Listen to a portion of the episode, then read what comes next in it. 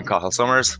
And I'm Deirdre Glenn. Your Teagasc Sustainability Advisors. And you're welcome to the Teagasc Environment Edge podcast number 41, bringing you the latest information, science, and opinion to improve farm sustainability. As we are in the middle of Signpost Sustainability Week 2022, it's important for farmers to hear how our signpost farmers are working with advisors on the programme and implementing new technologies. Today we're going to chat to Trevor Boland, who is a signpost farmer in Sligo, and his future beef program advisor, Gabriel Trayers, about the steps Trevor is taking to reduce his greenhouse gas emissions and improve sustainability on the farm. Trevor and Gabriel, you're very welcome to the show. You're Thank welcome. you very much. Thank you. Trevor, can you tell me a little bit about your background and your involvement in the Signpost program? Yeah, so I'm a suckler and beef farmer here in uh, Sligo on the in West Sligo. I'm farming about 50 suckler cows, and I also buy in some um, uh, Angus and Hereford type heifers to finish off grass at about 20 months of age. The bulls from the suckler herd are sold uh, to a beef finisher at about a year old, and the heifers I either bring to finish myself or uh, they're kept for breeding on my own farm. An odd heifer is sold for breeding on other farms.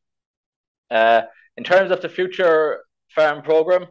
Uh, I've I've been following the the previous version, the Better Farm program, for a good number of years, and I liked what was involved in, in terms of um, the actions and goals that were set on farms and and the measuring that was done on farms, and targets that was put in on farms to improve the overall profitability of farms.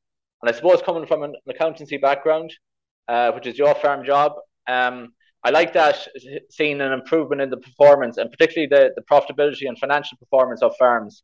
And I believe it's very important farmers are benchmarking their own farm against other similar type systems or farms in their own region. Um, and just to get an idea of where they're going with their farm and that they are improving the financial performance of their farm year on year.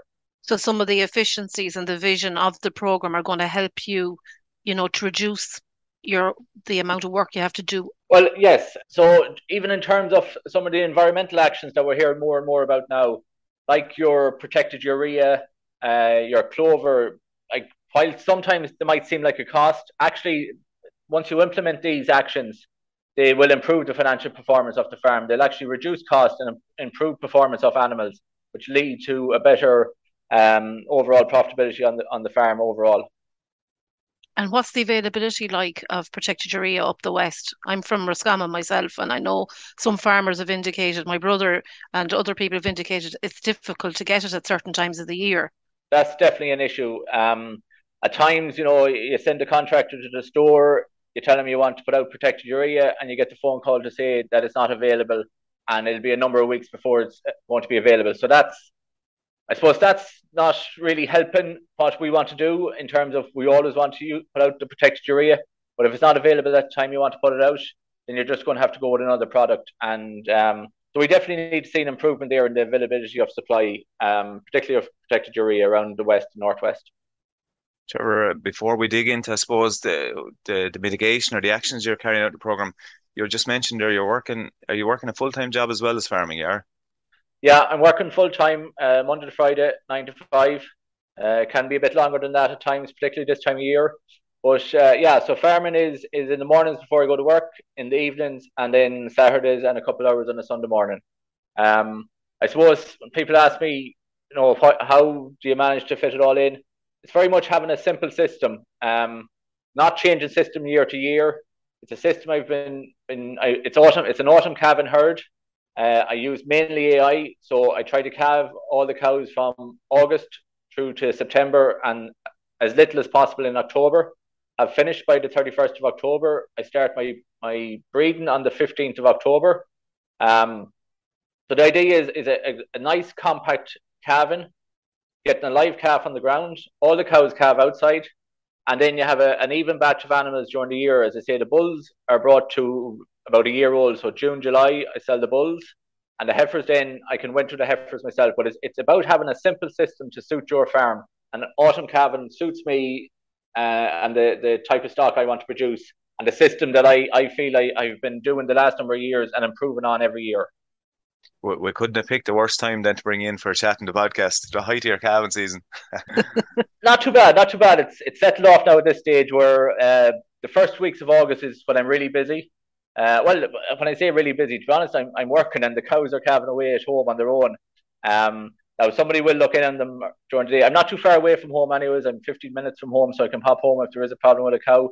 But generally, the cows will all calve themselves outside, and the calf gets up and sucks. Um, and to me, it, it's a good system.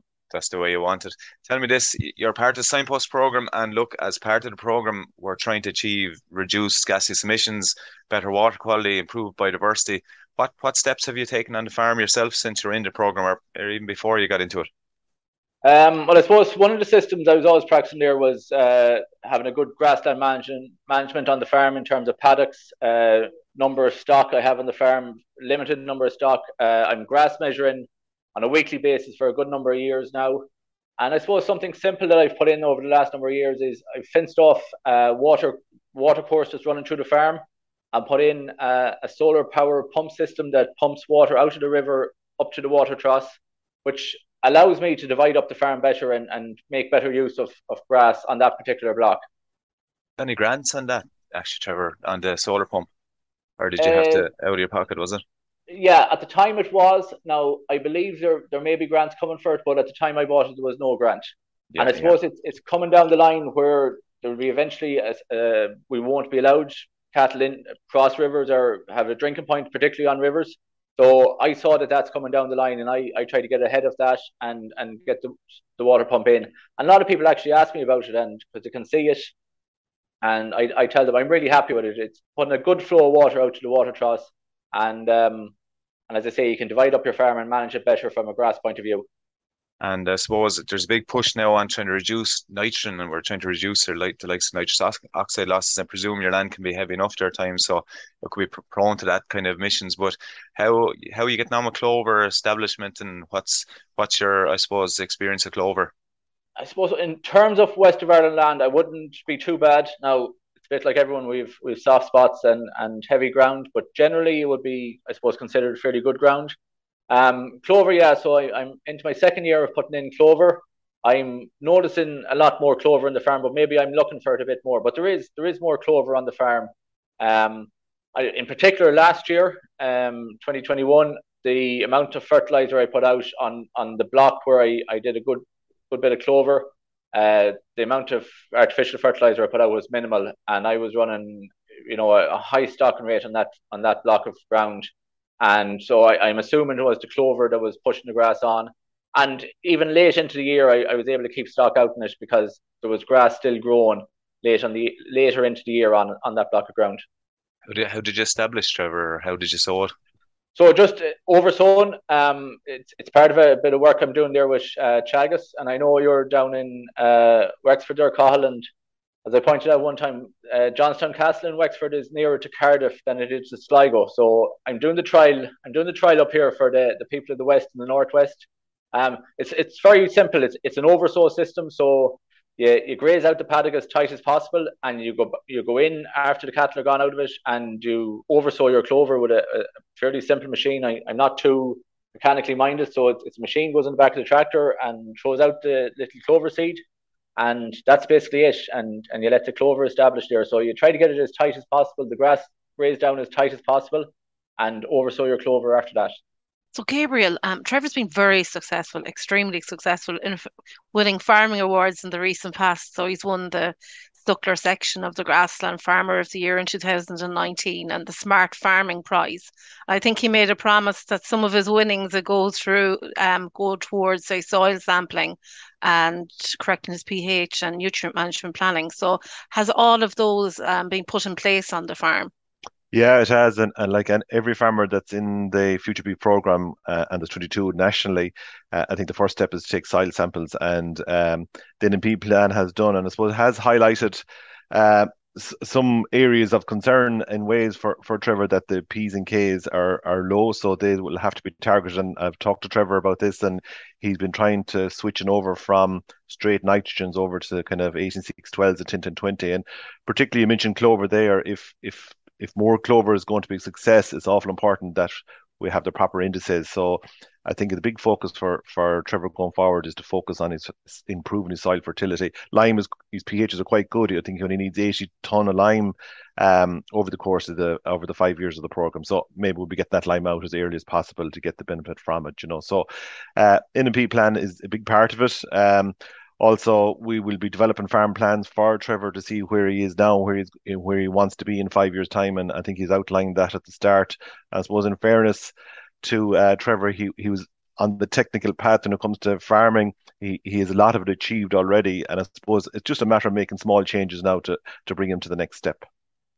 Trevor, just come back, you mentioned, I suppose, your your your day job as an accountancy, and you love obviously figures and numbers um, and farming, obviously, because you're working every hour God sends, I'd say, by the sounds of things at the moment. But how how do you apply that that that I suppose your knowledge from your day job to your to your you mentioned metrics and measuring and grass and stuff. Tell us a bit about that. Yeah, so I suppose um, a lot of what I would do, both uh, in terms of farming and, and the job, would be uh, spreadsheets, and so I'd be uh, be very much into recording what's going on in the farm day to day. Um, so, if, for example, as mentioned there about my soil sample results, I would have all my soil sample results plugged into an Excel spreadsheet to, to see the trend and where I'm going. And while they're, they're low and it's very hard to improve, particularly the P index, I feel it is going in the right direction. As Gabriel says here, my, my pH is good. So I'm monitoring that over the last five, six years to see how that's running. Um, another one I'd, I'd be recording a lot of would be uh, weight gain. So I'd be regularly weighing the stock uh, including the cows, just to, to see and monitor the performance of the cows. So for an autumn calving herd, you don't want the cows to lose too much condition over the winter period. So it's important to weigh them when they're going into the shed and then weigh them maybe uh, a month or two months later to see that they're not losing condition to make sure to go back and calf for you. And then it's very important that your calves are, are gaining weight over the winter. So again, I would have maybe 10, 12 years data recorded to see how my weanlings are performing year to year. If they have a good year, why was that a particularly good year?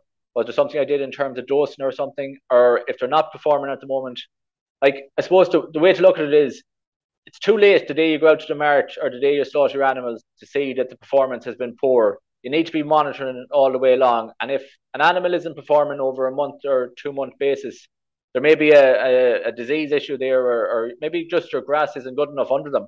And uh, and I suppose even something like this year, I, I saw that the, the Bulls weren't maybe performing as good as they should be. And once I put them on to some good quality aftergrass, they really took off. But you wouldn't necessarily notice that by just looking at them. So it's important that you that you weigh the animals, record the data, and and analyze the data then that you're getting. So everything from the, the day the calf is born, I'm measuring the calf at birth, I'm weighing as many calves as possible, feeding all that information into ICBF, and then what I'm getting out of that then is, is good data back and reliability on my indices, the Eurostar replacement index, so that I know that if a cow is a five star cow, there's a reason for her being a five star cow. It's generally to do she's going back in calf and she's doing a good job in her calf all the way through to slaughter. And if I could jump in there, Cathal, if you didn't mind, we'll say just on the grass measurement, um, like the target is to grow 10 ton of grass uh, under the grass 10 program, we'll say, and, and uh, Trevor's already achieved that for the year to date. So, and he's over 20 measures done. Um, so, as part of the program, uh, Trevor has to record our grass measure on PastureBase Ireland, and he's doing that on a weekly basis as well, which helps him make decisions about grassland management on the farm as well. So, again, it's another metric that needs to be done um, for grassland management. Yeah. He's reduced the amount of nitrogen he's using and he's introduced clover and he's still getting his 10 tons of grass.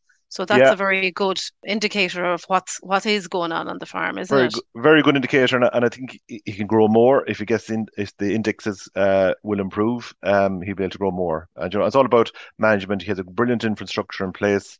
You know, graze out the paddocks in uh, three days, grows them in three weeks. So he, he's he's hitting all those targets there when it comes to, to grassland management and um, it's something you're interested in yourself, Cathal, too, isn't it? Really, you know. It is. Look, I, I, you're uh, really both. You're after hitting a nail in the head there today because I, I think we'd often talk to farmers about if, if you're growing clover, Trevor, you're growing clo- clover, you want to reduce nitrogen because there's no point putting nitrogen on nitrogen.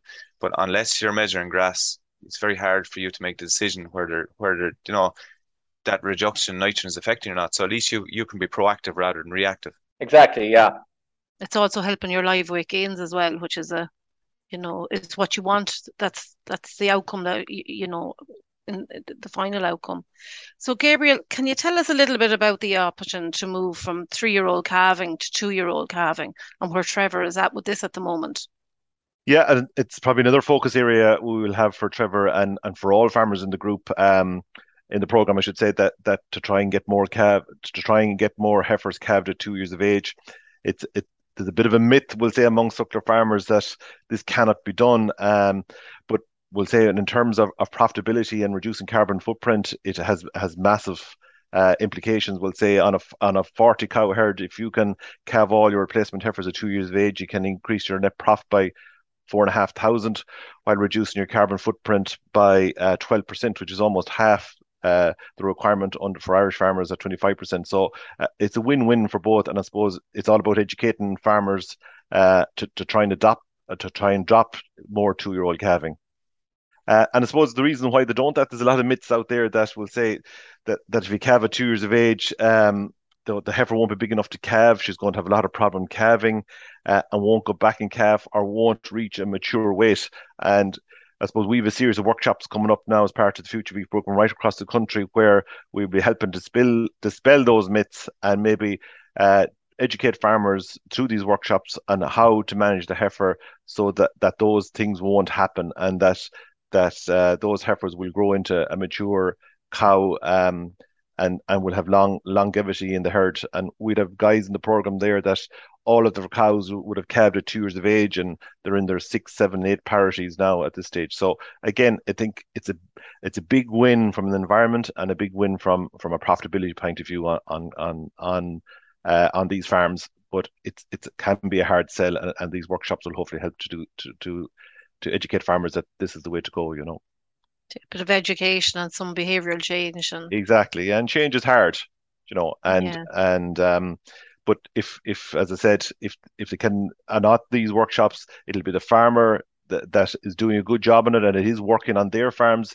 it's kind of peer-to-peer learning um if if they're going to tell the story and if it works on a farm he will listen better from another farmer and and hopefully um get get that story proper Gabriel, where can farmers hear about those workshops or where, where can they get the information? Yeah, the, the workshops, the first one is starting actually in October the 20th down in Kilgill's farm in Derry County Offaly. We've actually one not far away uh, in the west on the 28th of October with Michael Biggins's, but there's arranged them across the country, so they'll be all advertised on teagasc.ie. They'll be on the Teagasc Facebook page and Twitter as well. Yeah, and I noticed that since COVID finished, there's real hunger for information, so definitely encourage people to go and attend as many of those as, as they can.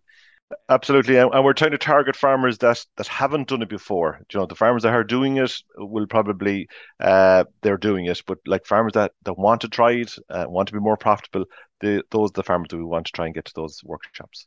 Yeah, uh, Trevor, well, just to finish up, uh, Gabriel mentioned behavioural change and, and attitudes to change. Our second one, we know that's a difficult one because none of us likes to change anything we're doing. We like to kind of continue the same route because change means um, uh, we have to actually study things and look into things a bit differently. But as part of the Signpost program, you've met a lot of farmers now involved in that program as well. What's it like to see the, the different attitudes or ideas within the farmers or even beyond in your discussion groups or beyond? What's what's the attitudes like on the ground?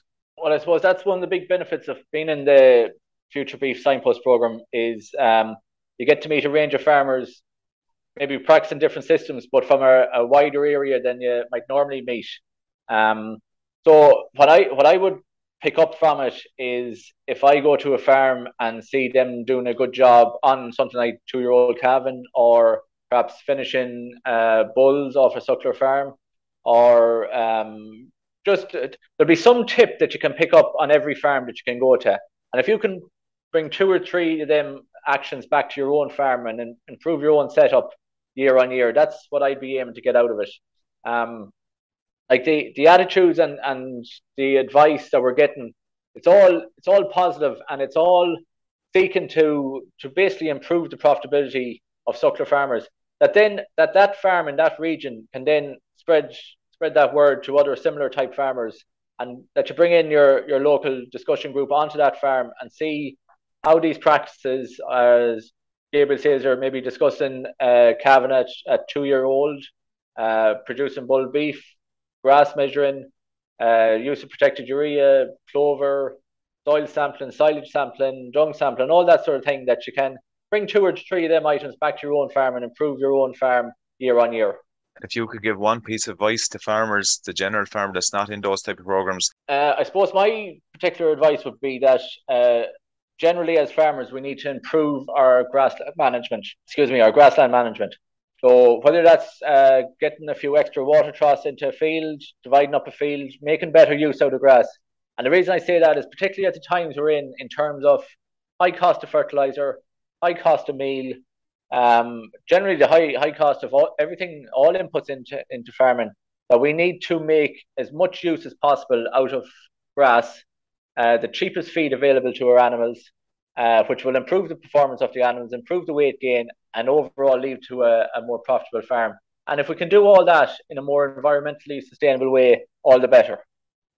And if I could just comment on that Kyle question as well, like, I just encourage farmers to go. There's a lot of information out there, a lot of farm walks, a lot of discussion groups. Maybe become a member of a discussion group, and and you know changes that you make on your farm don't have to be massive. There could be just a, dividing a field with an electric reel and pigtails, or or maybe changing some practice when it comes to managing suckler cows. You don't have to make massive changes, but small changes when they cumulatively are add up together can make a big um, improvement in your profitability and maybe even your workload. Like as, as Trevor said at the start, he's a full time job, but he uses a lot of technology. Since hubs will say uh, he has a good calving camera. So all these aids make uh, the work life balance a bit better as well when it comes to off farm work and farming. Oh, that's super, super advice, Gabriel. Um, look, lads, we'll finish up there and just look Trevor, thanks a million for taking the time out today because I know you're extremely busy. So really appreciate it. Gabriel, same thing as well. Super advice today and really enjoyed the chat today and really appreciate you coming on. Thanks a million. Thank you very much. No problem, lads. Thanks, Deirdre. Thanks, Al. Thanks very much. That's it for this episode of the Teagasc Environment Edge podcast. Thanks to Trevor Boland and his Future Beef Program Advisor, Gabriel Trayers, for joining us on the show.